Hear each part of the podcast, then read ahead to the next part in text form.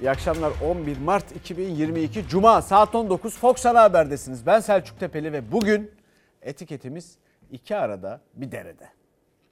Arada olmak ayrı konu da derede olmak o güzel şey işte. Efendim son zamanlarda son günlerde her zaman yaptığımız gibi Rusya'nın Ukrayna'yı işgal girişimiyle orada yaşananlarla başlayacağız. Cumhurbaşkanı Erdoğan bugün konuşmasında Antalya'da biliyorsunuz bir diplomasi zirvesi var. Dedi ki gerçi orada da karmaşık mesajlar geliyor ama şöyle bir şey söyledi. Ukrayna haklı davasında yalnız bırakıldı. Kim yalnız bıraktı, nasıl yalnız bıraktı haberden sonra konuşuruz. Ukrayna haklı davasında yalnız bırakıldı.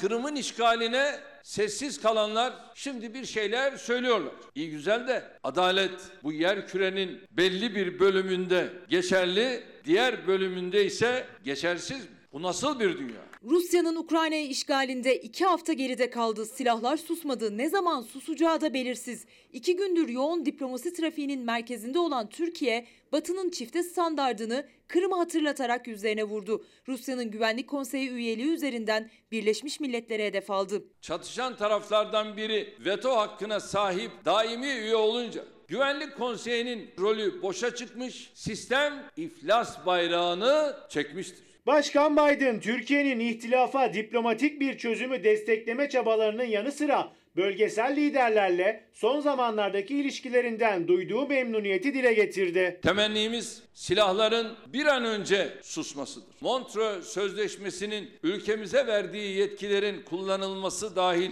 elimizden gelen her türlü gayreti göstermeye devam edeceğiz. Cumhurbaşkanı Erdoğan, Amerika Birleşik Devletleri Başkanı Joe Biden'la 45 dakika süren telefon görüşmesinin sabahında Antalya'da düzenlenen diplomasi formundan verdi. Ukrayna-Rusya çatışmasına dair mesajlarını. Bir gün önce o toplantıdan ateşkes çıkmasa da Rusya-Ukrayna Dışişleri Bakanları ilk kez bir masada buluşabilmişti. Erdoğan Biden'la görüşmesinde Türkiye'nin rolünün altını çizdi. Türkiye'nin her iki tarafla konuşabilmesi, çözüm arayışında kolaylaştırıcı konumunda bulunması önemli. Toplantının düzenlenmesi bile bizatihi bir diplomasi zaferi. Türkiye Putin'in karşısında yaptırımların yanında yer almalıydı. Putin'in karşısında öyle bir ilişki biçiminiz var ki ağzınızı açamıyorsunuz. Bu dış politika çok problemli bir dış politika. Cumhurbaşkanı Erdoğan ne Rusya'dan ne Ukrayna'dan vazgeçmeyiz politikası izlerken İyi Parti Genel Başkanı Meral Akşener bu politika sorunu dedi. Diplomasi platformu için Antalya'ya gelen NATO Genel Sekreteri Stoltenberg Türkiye Rusya'ya yaptırım uygulayacak mı sorusuna dikkat çeken bir cevap verdi. Evet,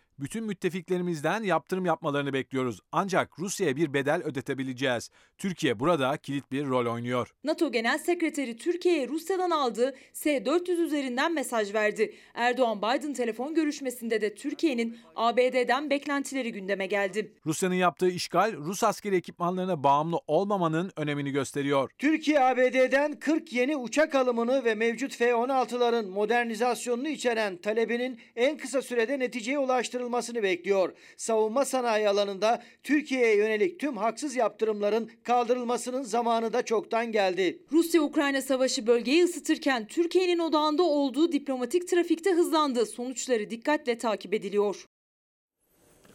Efendim burada ilginç tahliller var. Bu Ukrayna haklı davasında yalnız bırakıldı.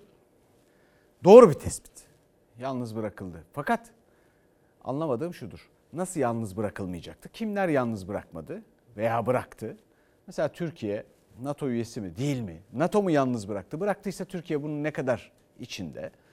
Aynı zamanda yalnız bırakılması belki de kaidelerle, belki de kurallarla ilgili bir şey.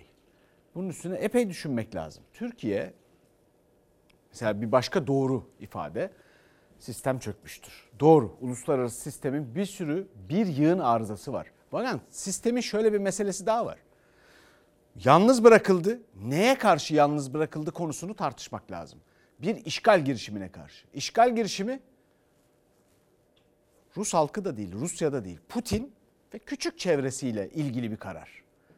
E peki hırsızın hiç mi kabahati yok? Yalnız bırakılan Ukrayna'dan bahsederken yalnız bırakanları suçmak, suçlamak tamam. Peki neye karşı yalnız bırakıldığını niye tartışmıyoruz? Yani bu dünyada evvelden kalmış, Sovyetler zamanından kalmış ki Onda Ukrayna'nın da hakkı vardır. Onlar da Sovyetlerin bir parçasıydı. Bir takım nükleer silahlarına güvenip üstüne bir şey katmamış bir lider kafasına göre her yere girip işgal edebilir mi? Gerekçesi olmaksızın. Böyle yapabilir mi? Sorunu çözmek istiyorsak doğru yerden tespitte bulunmak zorundayız. Şimdi başka bir mesele var.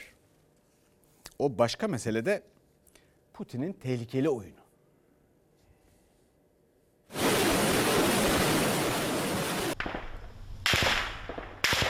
Rus ordusu Kiev'e doğru saldırıya geçti. Ukrayna'nın iki şehrini de ilk kez bombaladı. Savaşın şiddeti artarken Putin'den yabancı savaşçı hamlesi geldi. Orta Doğulu savaşçıların bölgeye gitmesine onay verdi.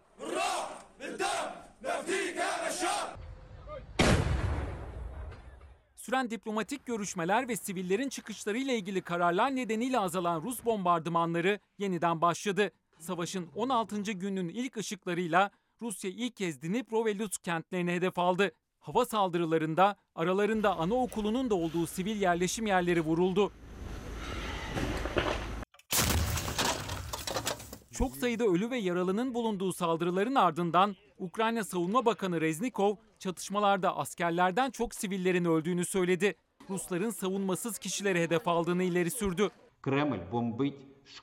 Onlar bizim ordumuzla, jandarmamızla ve yerel kuvvetlerimizle savaşabilecek kabiliyette değiller. Bundan dolayı en savunmasızlara saldırıyorlar. Birleşmiş Milletler İnsan Hakları Yüksek Komiserliği de savaş nedeniyle hayatını kaybeden sivillerin sayısının 549'a, yaralananların sayısının ise 957'ye ulaştığını belirtti. Ölenler arasında 17'de çocuk bulunuyor. Rus ordusu başkent Kiev'e doğru da tekrar saldırı pozisyonuna geçti. İki koldan ilerlemeye başladı. Çatışmalar kent merkezinin 15 kilometre kuzeyinde yoğunlaştı.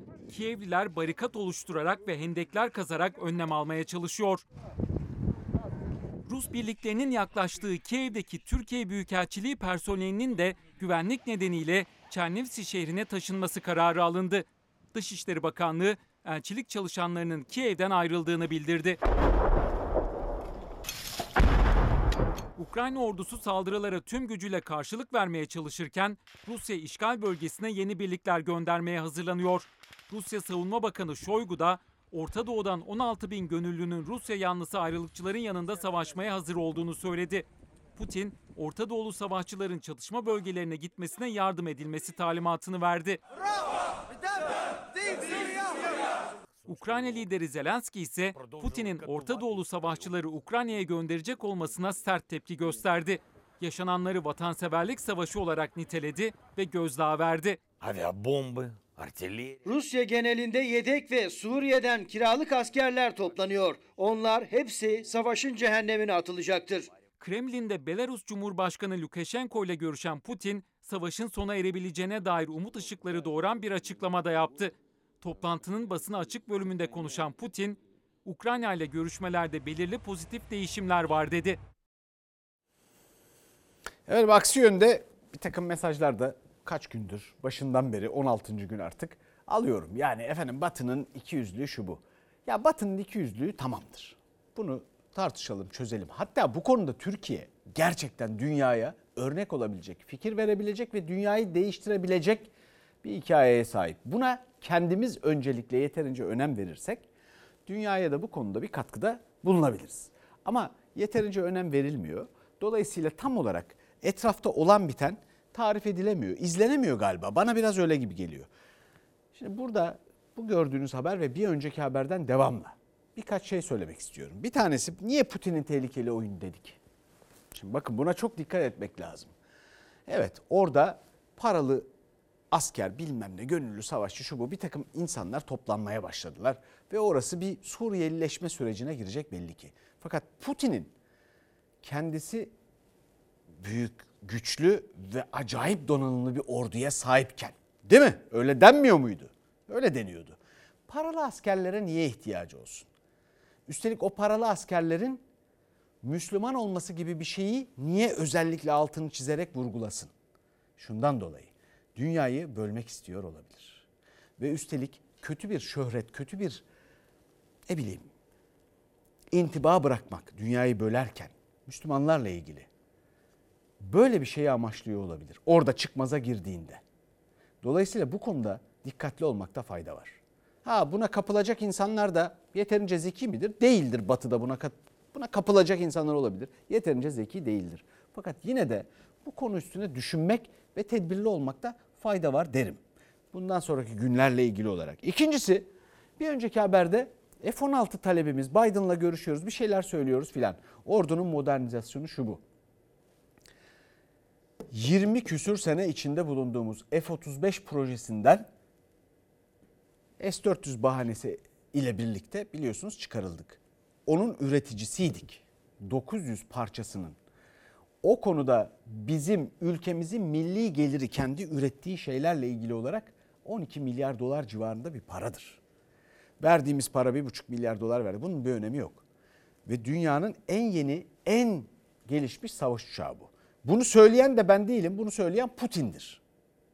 Kendisi söyledi. NATO'nun hava gücü F-35'lerle beraber filan bizden çok yukarıda dedi. Kendisi Putin. Bakın internetten araştırabilirsiniz. Peki bizim o F-35'lerimiz nerede? F-35 projesinden 25 sene emek verdiğimiz projeden niye atıldık? Biz bu uçakları niye alamadık? Gitti pilotlarımız eğitim gördü. Bu sorunun hala cevabı yok. Kimse de cevap vermiyor. Kimse oralı değil ya. F-35'ler nerede? F-16'dan filan bahsediyor Cumhurbaşkanı. F-35'ler nerede? İç politikaya dönelim şimdi. Kemal Kılıçdaroğlu biliyorsunuz Diyarbakır'a gitti. Diyarbakır'da temaslarda bulunuyor. İlginç şeyler söylüyor. Son söylediği cümleyi biz de başlığa taşıdık. Toplumun kucaklaşmaya ihtiyacı var.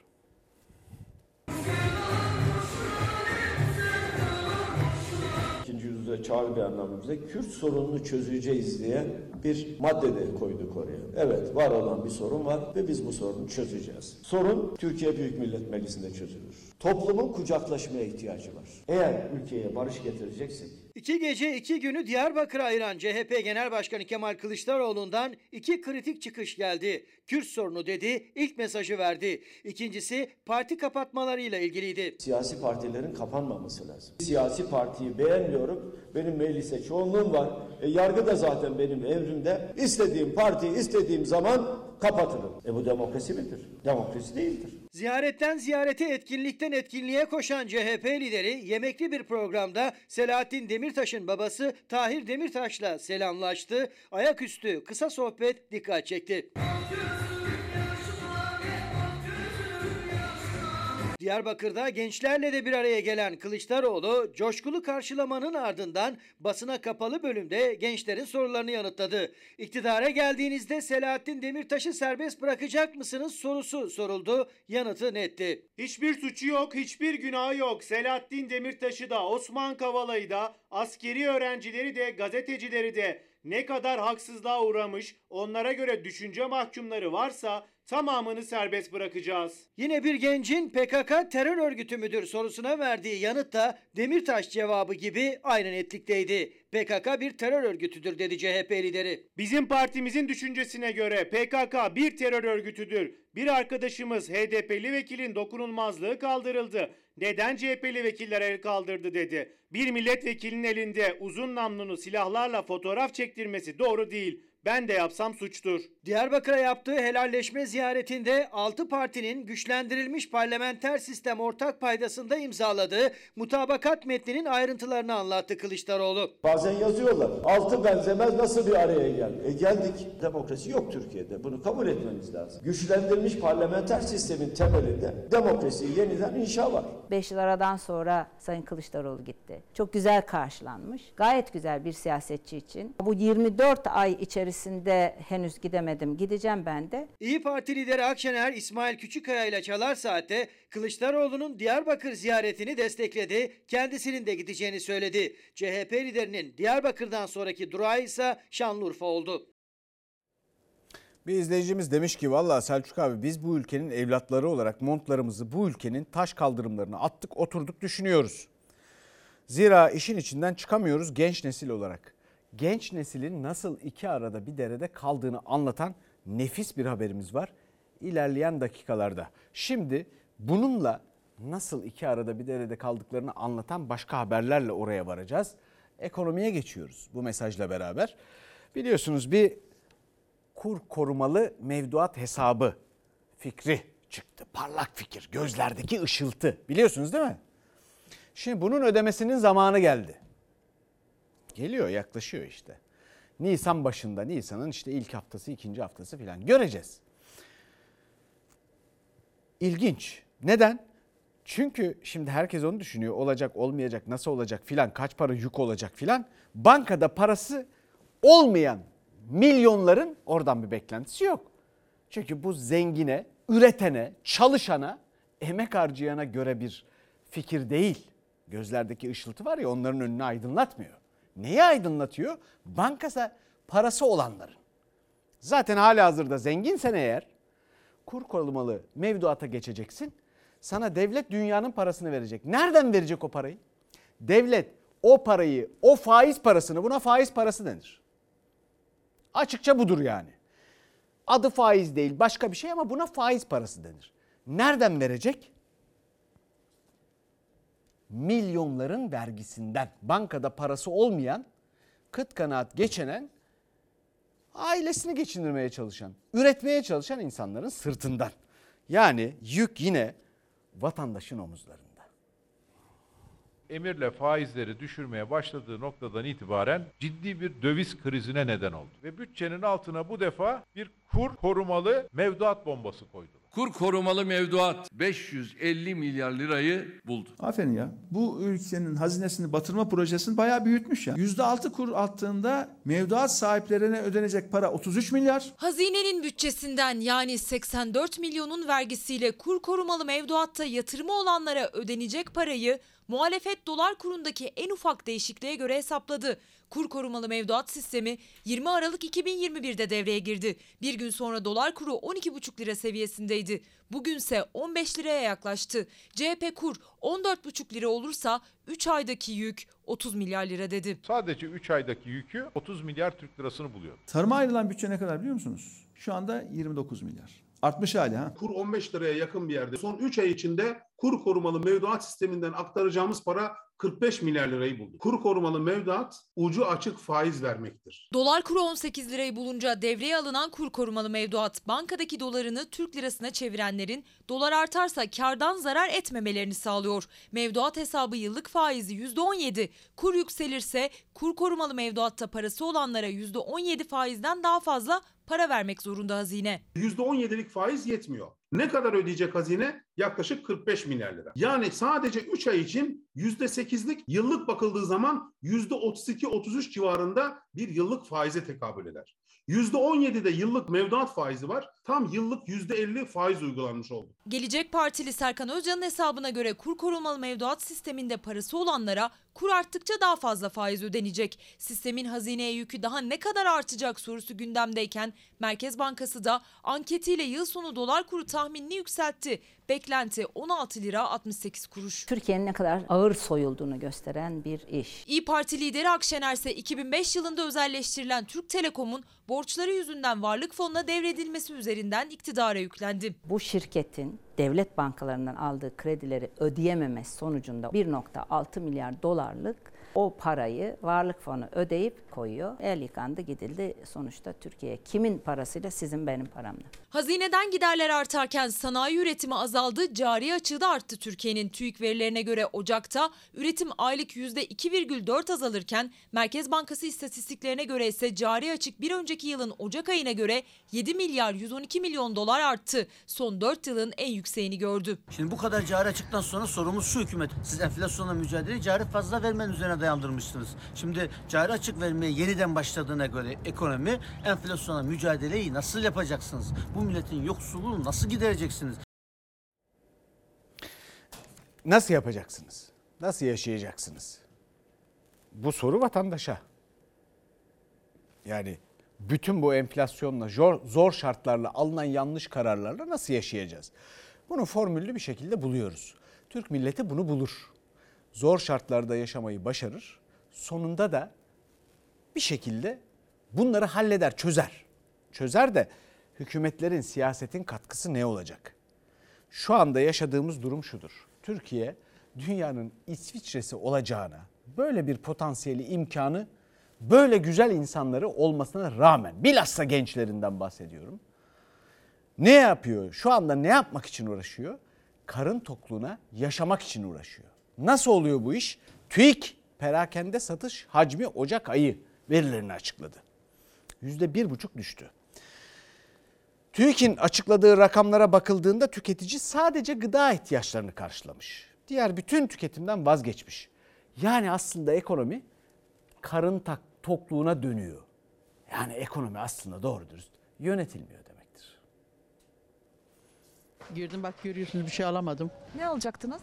Yani ihtiyaçlarım çoktu ama hiçbir şey alamadım. Tüketicinin eskiden binbir zorlukla ay sonunu getirebildiği maaşı artık gıda alışverişini bile yapmaya yetmiyor. Rakamlarda tüketicinin daha az alışveriş yaptığının göstergesi. TÜİK perakende satış hacminin Ocak ayında %1,5 düştüğünü açıkladı. Gıda dışı ürünlerle akaryakıt satışları azalırken gıda satışları binde 4 arttı. Perakende satış hacminin düşmüş olması e, önemli. Fiyat artışlarının olabileceği endişesiyle oradan bir alışveriş yapmışlar. Çocuğun montu eskidi. Alamadık. 15 yıllık bilgisayarı çocuğun zaten söylenip duruyor, donuyor diyor. Hiç o tip şeylere hiç yaklaşamıyoruz zaten. Öncelik karın doyurmak oldu, fatura ödemek oldu. Tüketici diğer tüm ihtiyaçlarından vazgeçti. Varını yoğunu gıda harcamasına ayırdı. Telefonum bozuldu. Şu anda alamıyorum. Eski telefonla idare etmeye çalışıyorum. İki çocuğunuzun eğitim masrafını karşılamaya yetiyor mu geliriniz? Vallahi yetmiyor. Çocuğa evden koyuyoruz yemeğini. Eşofman istediler okuldan. Alamadık. Gıda fiyatları zaten yüksekti ama akaryakıt fiyatlarındaki artışın devam etmesinin üzerine bir de kar yağışı eklenince tüketici tezgahlara bile yaklaşamaz oldu artık. Biberin kilosu 23 lirayla 30 lira arasında değişiyor. Patlıcanın kilosuysa 33 lira. Bunlar mevsim ürünleri değil ancak bir mevsim sebzesi olan karnabaharın bile kilosu 23 lira. Limonun 9, kıvırcığın 14 lira. Mart ayında fiyatlar böyle. TÜİK araştırması Ocak ayının. Ocak'ta daha düşükte enflasyon. Bu fiyatlar da gösteriyor ki gıda harcamaları bile azalıyor. Çünkü gelir artmıyor. Şu an sadece şey aldım. Mercimek aldım. Kaç para? 40 lira. Ay 40 lira bir kilo mercimek. Tüketicinin alışkanlıkları ister istemez değişmek durumunda kalıyor. Temel sebep aslında yüksek enflasyon. Bu yüksek enflasyon böyle devam ettiği sürece 6. ayda tekrardan ücretlerin maaşlarına bir zam yapmak gibi bir süreçle karşı karşıya kalabiliriz. Öncelik kira, faturalar, gıda ve çocukların eğitim masraflarını karşılayabilmek. Karşılayamıyoruz. İnan ki beslenmelerini artık yani koyacağımız sütü bile alamıyoruz. Giyim hiçbir şey alamıyoruz. İnanır mısınız belki yani 3 sene de oldu. Yani e, bir çorap bile almış değilim. Üç çocuk annesi Aynur Duman'ın eşi asgari ücretli bir çalışan. Eve giren maaş çocuklarının temel ihtiyaçlarını karşılamaya yetmeyince 20 bin lira ihtiyaç kredisi çekmek zorunda kaldı. Çocukların beslenmesi gıda için yani. Onu bile mesela bir ay ödeyebiliyorum bir ay ödeyemiyorum. Benim oğlum lisede şu an lise 1'de ihtiyacı var bilgisayar ama alamıyorum. İnan ben pazarıma girmedim. Pazar paramı çocuğumun eline verdim arkadaşlarıyla sinemaya gitsin diye. Ergenlik çağında çocuk e, nasıl diyebilirsin de işte gitme diye. Arkadaşlar hepsi gidecek sen gitme diyemezdim yani. Pazara gitmedim ve ben çocuğumu sinemaya yolladım. Her gün gidiyorsun bir şey eksik alıyorsun. Her gün gidiyorsun aynı. Ne anlatayım? Ekonomideki bu durum akaryakıt zamları filan elbette siyasetin, muhalefetin, siyasetteki tartışmalarında konusu. Ha şimdi tabii pek çok kişi şunu söylüyor. İyi de birader sen ne anlatıyorsun? Savaş var. İşte ben de onu söylüyorum. Madem savaş var, şunu şurasında 16 gün öncesinde de böyleydi de tamam hadi bunu kabul edelim. Diyelim ki savaş var kardeşim sen ne anlatıyorsun sorusunu kabul edelim. Yahu niye sormuyorsunuz? Savaşın sebebi kim? Putin. Girdi bir ülkeyi işgal etmeye kalkıştı. Ha Putin olmasın Biden olsun. Daha önce yaptıkları var Biden'ın öncesindeki. İşte Amerika'nın veya batıdaki başka ülkelerin de başındaki adamlar bunları yapıyor. Benim hayatımda maliyetleri arttırıyor. Üstelik gerekçelerin haksız. Yok. Cumhurbaşkanı Erdoğan da söyledi. İşte duydunuz. Haksız gerekçelerle. Peki insanların hayatını zorlaştırmaya ne hakları var? Şu anda bu akaryakıt zamları bir ölçüde de yine hükümetin diliyle söylüyorum. Savaştan kaynaklanmıyor mu? E peki öyle kafasına göre oraya buraya dalıp işgal etmeye kalkışabilir mi yani? Dünyada herhangi bir ülkenin lideri bir şeysi. Yapabilirim bunu. Maliyetini siz ödüyorsunuz. He, bir bölümünü ödüyorsunuz belki ama tamamına dair söyleniyor. Diyor ki savaş var işte filan. Daha öncesinde de ekonomi sanki iyi yönetiliyormuş gibi. Ama tamam kabul edelim. İyi de böyle şey olur mu ya? Böyle keyfilik. Her gün işte iki günde, üç günde bir neyse iki gündür gelmiyor. Zam geliyor. Niye? İşte bu yüzden. Peki bu böyle miydi hep? Hayır hep böyle değildi. İyi Parti Genel Başkanı Meral Akşener de bunu dile getirdi. Türkiye'nin gerçekten dışarıdan iyi sermaye çektiği, bu ülkede sermayenin bol olduğu zamanlar vardı. Ne yapıldı? O diyor ki Meral Akşener, o paranın bol olduğu meşhur zamanlarda Türkiye betona yatırım yaptı. Akaryakıt istikrar fonu diye böyle durumlarda vatandaşı koruyabilmek amaçlı devreye sokabileceğimiz bir fon vardı o da gitti. Petrol fiyatlarındaki hızlı yükselişin akaryakıt tarifelerinde yol açtığı artışları yakından takip ediyoruz. Putin'in bir yayılmacı politikası var. Bunu yapabilmek için 650 milyar dolara yakın bir parayı kenara koydu diye okuyoruz. Şimdi bizim zor durumda kaldığımızda ihtiyat akçemiz gitti. Merkez Bankası'nın rezervleri gitti, eksi de. Çiftçiler başta tüm vatandaşların bütçesini karartan akaryakıt zamları iktidarın takibinde, muhalefetin ise hedefinde. Akşener iktidarı hazırlıksız olmakla suçladı. Rusya ve Ukrayna arasında yaşanan gerilimin emtia fiyatlarını aşırı yükseltmesi ülkemizde de enflasyonu olumsuz yönde etkiliyor. Bir meyve yetiştiricisi 10 kilo limon satıp 1 litre mazot alabiliyor. Nasıl peki siz bu insanları para kazanır hale getireceksiniz? İsmail Küçükkaya ile Çalar Saat'te konuşan İyi Parti lideri gerekli tedbirler alınsa böyle olmazdı dedi. İktidarın tercihini üretimden değil betondan yana kullandığını söyleyip sözü beşli çete dediği müteahhitlere getirdi. O paranın meşhur bol olduğu zamanlar şunlar bunlar da Türkiye nereye yatırım yaptı? Betona yatırım yaptı. Betonla beraber ne çıktı ortaya yere? 5 tane şirket çıktı. Her şeyin üstünde bir e, korunan insan grubu. İktidar partisini de finansal olarak destekleyen temel grup e, bu grup. Bunlar Erdoğan'ın e, oligarkları. Sarayında rant verileri var. Geçerken bir uğradık. Şöyle bir rantımız var diyene Haşmet Mab basıyor imzayı. Ne demek istiyorum? Aslında güleriz ağlanacak halimize. içimize basan, her birimize ettiren bir Türkiye'de yaşıyoruz. Acıtıcı şeyleri biraz daha mizahla anlatmaya çalışıyorum ki gülerek anlasın insanlarımız. Daha şimdiden kalkıp dev yatırımları yapan müteahhitleri onları tehdit etmek suretiyle sakına diyen bir muhalefet Halka söz verdi. Beşli çetenin sadece Türkiye'deki elde ettiği haksız kazançları değil, kaçırıp Londra'ya götürdükleri paraları da Türkiye'ye getireceğiz. Hiç bunu affetme gibi bir lüksümüz yok. Akşener milletin vergileri millete değil garantili projelerle müteahhitlere gidiyor derken Kılıçdaroğlu iktidar olduğumuzda hesap soracağız restini çekti. Kim bu devletten aldıysa, götürdüyse, soyduysa o paraları buraya getirecek o. Getirmek zorundadır. Şimdi bir suç duyurusu yapıldı dün biliyorsunuz. Zamları kim yapıyor akaryakıta diye. Sonuç yok. Bugün hiç ses seda çıkmadı. Biz de merak ediyoruz yani zamları kimin yaptığına mahkeme karar verecek mi, vermeyecek mi? Ya da başka birisi mi karar verecek diye merak ediyoruz. Ha bu arada tabii müteahhitlerle ilgili pek çok laf ediliyor filan. Ama şunu da söylemek lazım. Bakın bu ülke içindeki bu işlere karışmayan, dünyadan Türkiye'ye 1971'den beri 400 milyar dolar kadar bir döviz getiren, gelir getiren, sağlayan müteahhitlerimiz de var. Yani bunları da ayırt etmek lazım. Şimdi devam edelim. Elektrikle ilgili bir takım sorunlar yaşıyoruz. Elektrik fiyatları, kesintileri. Elektrikle ilgili bu fiyatları niye eleştiriyoruz? Bir yandan niye bununla ilgili olarak insanlar sıkıntılarını dile getiriyorlar? Çünkü eskisi gibi değil. Elektrik, iletişim gibi bir takım konular, bir takım tüketim e, maddeleri artık temel ihtiyaca dönüştü. Gıda gibi bir şey. Ama bakın bu böyle algılanmıyor. Yeni dünyanın bu geldiği durum hesaba pek katılmıyor. Fakat elektrikle yaşayan insanlarımız var bizim. Çaresiz yani şu anda çaresiz bu insanlar. Elektrik fiyatları, hayata bağlılar. Elektrik faturaları çok yüksek. Ama çaresiziz ne yapalım? fişini mi çekelim bu insanların diye soran değerli vatandaşlarımız var. Şu son gelen zamlar, elektrik zamları ile birlikte e, biz çok çaresiziz. Ne yapalım? Fişini mi çekelim? Yani bunu söyle söyleyebileceğim aklımın ucundan bile geçmezdi ama özel bir durumumuz olduğu halde göz ardı edildiğimiz için çok yalnız hissettiğimizi düşündüm. 15 yıldır ailesi hastası annesini yaşatmak için çırpınıyor Neşe Güzel ve ilk kez gelen elektrik faturasını ödeyemeyecek halde.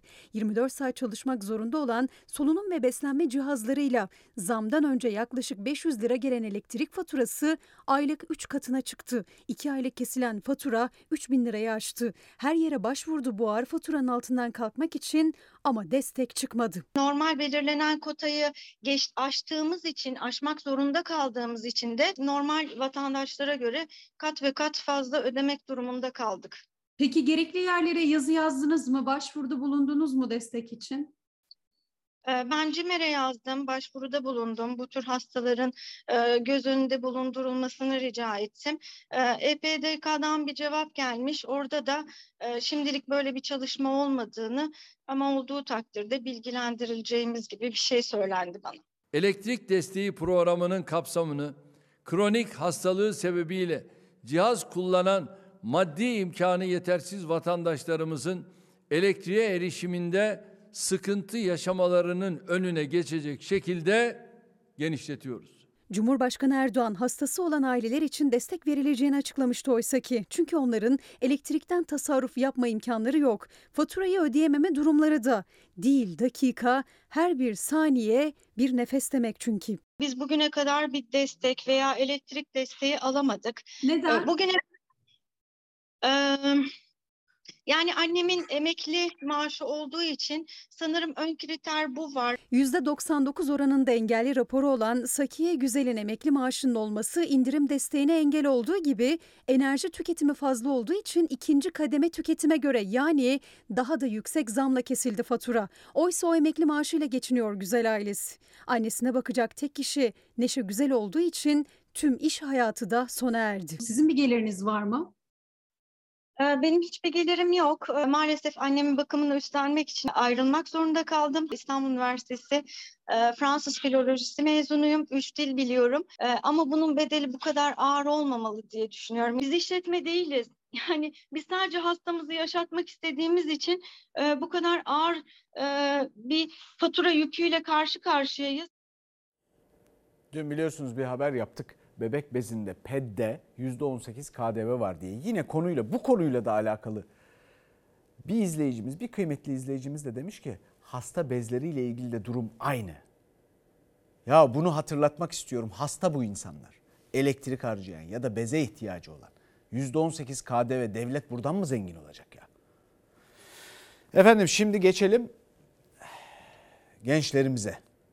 Asıl bize bugünkü etiketi söyleyenlere iki arada bir deredeki gençlerimize bakalım. Kardeşim buna diyorlar şimdi bir trilyon yüz lira para. Bir trilyon yüz lira para nereden kazanılır ki? 17 yaşındayım abla. 17 yaşında ne yapıyorsun? Şu an çiftçilik yapıyorum ben Eskişehir'de. Buraya da fuarı gezmek için geldik. Okul yok mu? Okul var da bu sene son abla bitiriyorum bu sene. Allah'tan bir şey olmazsa çiftçilik yapmaya devam edeceğim. Çünkü tarımla çok ilgim var. Küçük yaştan beri traktörlerin üstündeyim. 17 yaşında bir genç Batuhan okulundan izin aldı. Eskişehir'den kalktı Konya'ya tarım fuarına geldi. Çünkü bu ülke için canla başla üretmek istiyor. Gönlünde büyük coşku ama gözünde de korku var. Üretime geçmek istiyorum ama şu an hiç tadım yok. Çoğunlukla şeker pancarı eken biriyim ben. Senede 500-600 akar şeker pancarı ekiyorum. Ama bu mazot olsun, elektrik olsun bizi bitirdi. 7 Ekim'de videosu var. Mazotu 7.71'den aldım. Depoyu 650 TL'ye doldurdum. Şu anda mazot 23 küsür TL 3 katını geçmiş durumda. Tarlaları nasıl sahiplendikleri konuşmalarından da belli. Son model traktörlerin pedallarına basarken, koltuğuna oturup teknolojisini kontrol ederken heves ve heyecanları yüzlerinde. Aynı duyguyu taşıyan, toprağına tutkuyla bağlı yüzlerce genç, hatta çocuk vardı Konya Tarım Fuarı'nda. Yani önceden 1 milyar veriyorduk. Şimdi 2,5 milyar oldu. Kaç yaşındasın? 15. 15 yaşında mazotu düşünüyorsun. Evet. Tarımın geleceği bizim gibi gençler ama heves gitti iyice. Yazın 2400 liradan buğdayı sattık. Buğday şu anda 3800 lira. Adama diyorum abi ne zaman çıkacak diyorum. Daha nereye çıkacak diyor. Tarladan yetişme, bizzat işin içinde hem de okullu 18 yaşındaki Süleyman. Tarım lisesi son sınıf öğrencisi. A'dan Z'ye öğreniyor hayalindeki mesleği ama uygulamalara, politikalara da şaşkın. Bizzat işin içindeyiz maalesef. Ticaretine her şeyini Aynen yapıyor. öyle. Aynen. Ama maalesef Maalesef diyoruz mecbur. Önceden Allah şükür diyorduk şu an maalesef diyoruz. gelecekte ne diyecek? Gelecekte gelecekte gider mi bilmiyorum. Babam çiftçi, biz atadan çiftçiyiz dedem de. Dede de çift. Dede de çiftçi. Hiç On- başka bir meslek hayali kurmadın. Hiç kurmadım. Ben küçük yaşta ayağım daha şey etmezken babamla gidiyordum. Bunun sonuncu nesili yani. Baba dedemin babasından dedeme, sonra babama, sonra bize kalması lazım ama biz bu şartlarda eee, babam bizi okuttu. Yaklaşık 750 dekar yer ekiyoruz, yer ekip kaldırıyoruz. Kendim de tıp fakültesi öğrencisiyim. Maşallah. Teşekkür ederim, sağ olun. Zeki, çalışkan, istekli, pırıl pırıl gençler ve o gençlere, çocuklara en büyük miraslarını bırakacak aileleri. Sadece fuarlarda onların fotoğrafını çekmek değil, o traktörlerin üstünde büyüttükleri evlatlarının ülkenin üretimine de dahil olmasını istiyorlar. Biz bu işi yapmaya baş koyduk.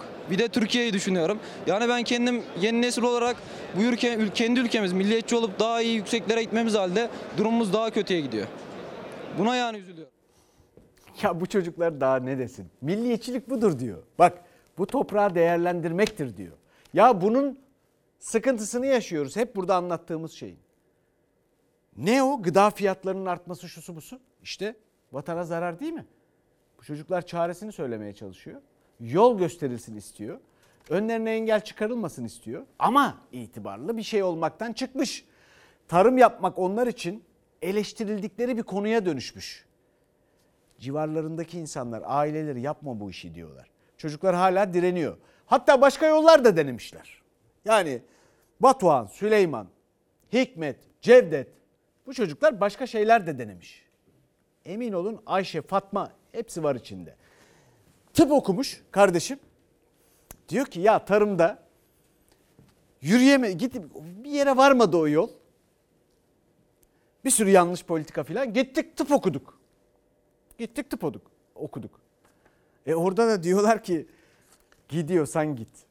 Tıp okumuş. Topraktan çıkmış. Tarımda bir yere varamamış. Tıp okumuş. Doktorlara da deniyor ki ne deniyor? Ha, gidiyorlarsa gitsinler. Ya politika bunun için var değil ki. Politika bunu yapmaz. Politikacı başka bir şey üretir. Bu insanların hayatını gerçekten en yüksek verimlilikle sürdürmelerini sağlamaya, böylece de vatana bir katma değer yaratmaya çalışır. Bunun için var. Cumhurbaşkanımızın konuşması ve tavrı kendisine astır demiş. Ne Özhaseki'ydi arkadaşlar? Mehmet Özhaseki. Yani şimdi bir şey söylendi. Cumhurbaşkanı bir şey söyledi. Özel hasta yani devlet hastanelerinden doktorlar istiyorlarsa özel hastanelere gitsinler yani filan. Giderlerse gitsinler dedi. Efendim bütün parti, bütün AK Parti, partili cumhurbaşkanlığının böyle bir durumu var. Onların başka bir fonksiyonu yok gibi sanki. Şimdi orada keramet arayıp lafı düzeltmeye çalışıyorlar. Öyle demiş. Bakalım ne demiş. Meslektaşlarım bilin ki altın yere düşürüldüğünde onun değeri düşmez. Elmas tozlandığında ışıltısından kaybetmez. Doktorlar az para aldıkları için ayrılıyorlar. Varsın gidiyorlarsa gitsinler. Altın ve elmas kıymet ve kabiliyetinde olanlar bu kıymet ve kabiliyette olmayanlarla değişilmez. Cumhurbaşkanı Erdoğan'ın doktorlara giderlerse gitsinler çıkışının hemen ardından verdiği tepkiden bu kez çok farklı bir mesaj verdi Sağlık Bakanı. Fahrettin Koca Erdoğan'ın sözlerini soran habercilere Cumhurbaşkanı'nın hassasiyeti demişti ilk gün. Ama genç meslektaşlarına seslenirken kurduğu cümleler dikkat çekiciydi. Sayın Cumhurbaşkanımız bu konudaki hassasiyetlerini ifade ettiler. Hekimlik mesleğinin saygınlığının zarar görmemesini çok önemsiyorum. Ciddi bir tepki geldiğinde çevresi yumuşatmaya çalışabilir. Şiddet gören bir sağlık çalışanları var ve def- giderlerse gitsinler diyen bir cumhurbaşkanı var. Gerekirse yurt dışından ülkemize dönmek isteyenleri süratle buraya davet eder, istihdam ederiz. Buralar boş kalmaz merak etmeyin. Cumhurbaşkanımızın konuşması ve tavrı kendisine hastır. Halk diliyle konuşur. E bu devlet sizi okuttu. En çok maliyeti yüksek olan da sağlıktır. Yarının hekimleri unutmayın ki zaman zaman büyüklerimizle de yaşadığımız gibi karar olan söz bir sitem olan sözün üstündedir. Sağlık Bakanı Fahrettin Koca İstanbul'da Sağlık Bilimleri Üniversitesi'nde 14 Mart Tıp Bayramı'nı kutlamak için buluştu doktorlarla. Maddi manevi özlük haklarının iyileştirilmesini çok önemsediğini vurguladı. Hekimlerin ücretlerinin mesleklerine uygun ve adil olması. En az alan ne alıyordur? 8 bin, 9 bin. En yüksek alan ne alıyordur? İşte 25 bin civarında alıyordur. Devletimizin sizler için en iyisini yapmaya çalıştığını, bunun yakın olduğunu bilin. Hekimler de tıpkı hakimler gibi korunacak. Bakan Koca devlet sizin için en iyisini yapacak emin olun dedi ama muhalefete inandırıcı gelmedi. Akşener Erdoğan'ın sözlerinin tepki çekmesi üzerine kurmaylarının durumu düzeltme çabası olarak değerlendirdi. Varsın gidiyorlarsa gitsinler. Bu bilinçli yapılan, bilerek yapılan bir iştir. İyi tahsil görmüş, doktor veya bir başka zaten genel bir alerjisi mevcuttur. Arkadaş hakikaten anlamakta zorlanıyorum. Ya gazeteci biziz sözde. Ama bakıyorum şimdi bu siyaset, bu iktidar sanki bizimle röportaj yapıyor her gün. Bu nedir yani? Ya keşke gençler düşünebilse, yaşlılar yapabilseydi. Gerçi gençler düşünebiliyor da onu görüyoruz. Efendim geçelim İstanbul'da kara. İstanbul'da biliyorsunuz bu sabah yoğun bir kar yağışı vardı. Neler oldu ve daha neler olacak? Bakalım şimdi.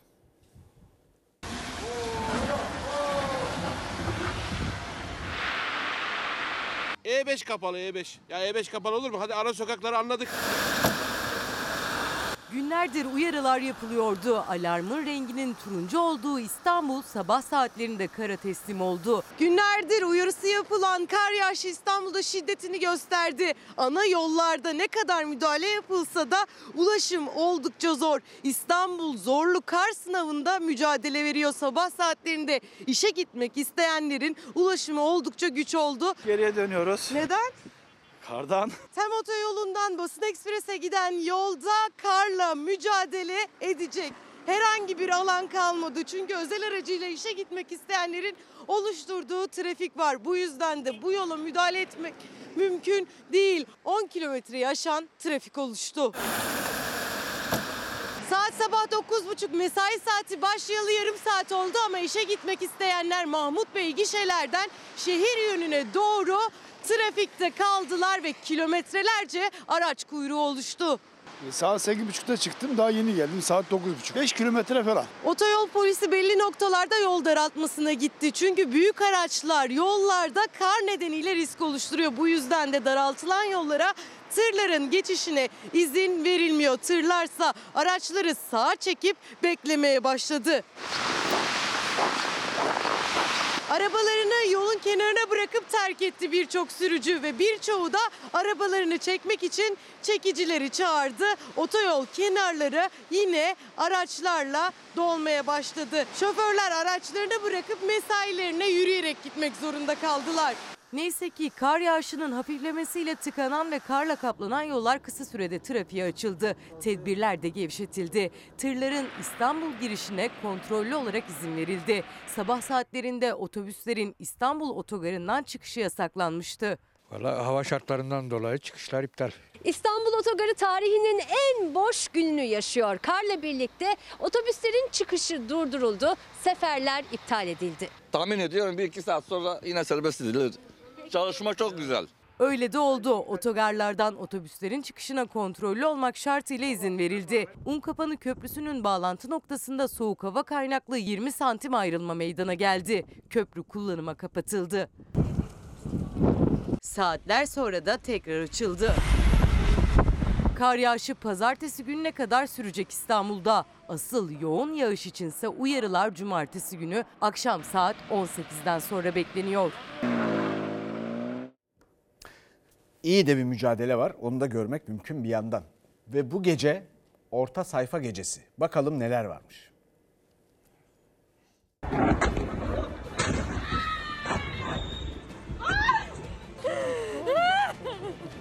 Rus Rusya-Ukrayna savaşı devam ederken gözlerin çevrildiği bir başka yerde Antalya'ydı. Savaşı durdurmak için Türkiye'nin çabalarıyla iki ülke Dışişleri Bakanı Antalya'da buluştu. Akşamında Erdoğan da Amerika Başkanı Biden'la görüştü. Türkiye'nin barış çabası sonuç verecek mi? Erdoğan-Biden görüşmesinde bölgeye ilişkin hangi kararlar alındı? Cevapları Cuma akşamının klasiği orta sayfada olacak. Putin yapıyor bunu. Bir kere bütün da mal etmiyorlar. Nereye kadar varacak bu? Tabii ki burada Ukrayna'daki savaş önemli ama işte dövizdeki kur artışı da tabii ona da bağlı olarak artıyor. Hiçbir hesap tutmuyor. Bakın dış ticaret açığına kadar Savaşla birlikte ekonomideki çalkantılar da artıyor. Akaryakıta gelen zamlar kurumları da karşı karşıya getirdi. Zammın gerçek sebebi ne? Akaryakıta ne kadar daha zam gelecek? Talep edilen vergi indirimi konusunda hükümet hangi adımı atacak?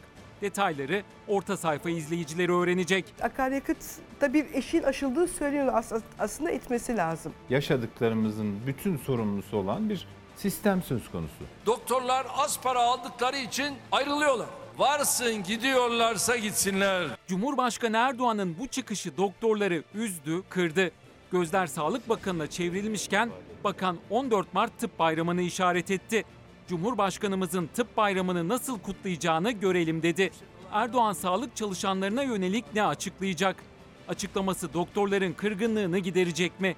Yanıtı orta sayfada olacak. Kürt sorunu yoktur diyor Sayın Erdoğan. Ona göre yoktur. E, vatandaşa sor bakalım. CHP liderinin Diyarbakır ziyareti ne anlama geliyor? Görüştüğü isimler kadar görüşmedikleriyle de ses getiren ziyarete Cumhur İttifakı tepkili. Kılıçdaroğlu adalet için nabız mı yokladı? Sonrasında hangi adımları atacak? Ziyareti izleyen Murat Yetkin ve Deniz Zeyrek çok özel bilgilerle orta sayfada. Orta sayfa bu akşam 23.30'da. Şimdi bir reklam arası sonra bir dakika bölümünde beraberiz. Efendim bir takım mesajlar var tabii kafa karışık iki arada bir derede kalmış pek çok insan görüyorum bir yandan da olabilirdi tabii. Dünya karmaşık bir dünya. Bir izleyicimiz demiş ki haberleri sunarken tarafsız olun Rusya gönüllü asker konusunda haksızsa Ukrayna'da aynı şekilde Ukrayna'da derken orada kesme yok Ukrayna'da derken daha ayrı olacak bu arada. Aynı şekilde gönüllü savaşçıları kabul etmesi yanlış demiş iki arada bir derede.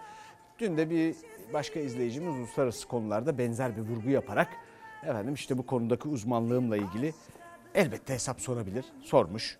Bu kıymetli izleyicilerimize iki şey söyleyebilirim. Bir tanesi bu konudaki efendim uğraşımla ilgili olarak LinkedIn'de Selçuk Tepeli LinkedIn yazsanız neyle ilgilendiğimi, neyle uğraştığımı bundan önceki yıllarda görürsünüz. İkincisi tarafsızlık meselesini ayrıca ele almak gerekir. Tarafsızlık derken neyi kastediyorsunuz? Tarafsızlık Putin bir kişi, çevresindeki birkaç kişi belki ve dünya arasındaki tarafsızlık mı? Yoksa Rus halkıyla dünya arasındaki mi? Çünkü bu savaş Rus halkının savaşı değil. Kaldı ki mesela bunu bana söyleyen kıymetli izleyicilerimizin mesela Putin'in hiç pek ya da neyse umurunda olmayan Rus avantgardından haberi var mı? Ki Nazan Ölçer Sakıp Sabancı Müzesi'nde kendi küratörlüğünde bunu açtı. Aylarca burada durdu. Gitti baktılar mı dünyaya Rus halkının kültürünün katkısını? Eğer izlediler mi? Oradan bir şey çıkarttılar mı? Konunun Putin'le bir alakası var mı? Tarafsızlık nedir filan? Bir baksınlar derim. Efendim bizden sonra Aşk Mantık İntikam var yeni bölümüyle. Gülbin Tosun'a hafta sonu başarılar dilerim. Bu gece orta sayfa gezisi diziden sonra iyi hafta sonları efendim.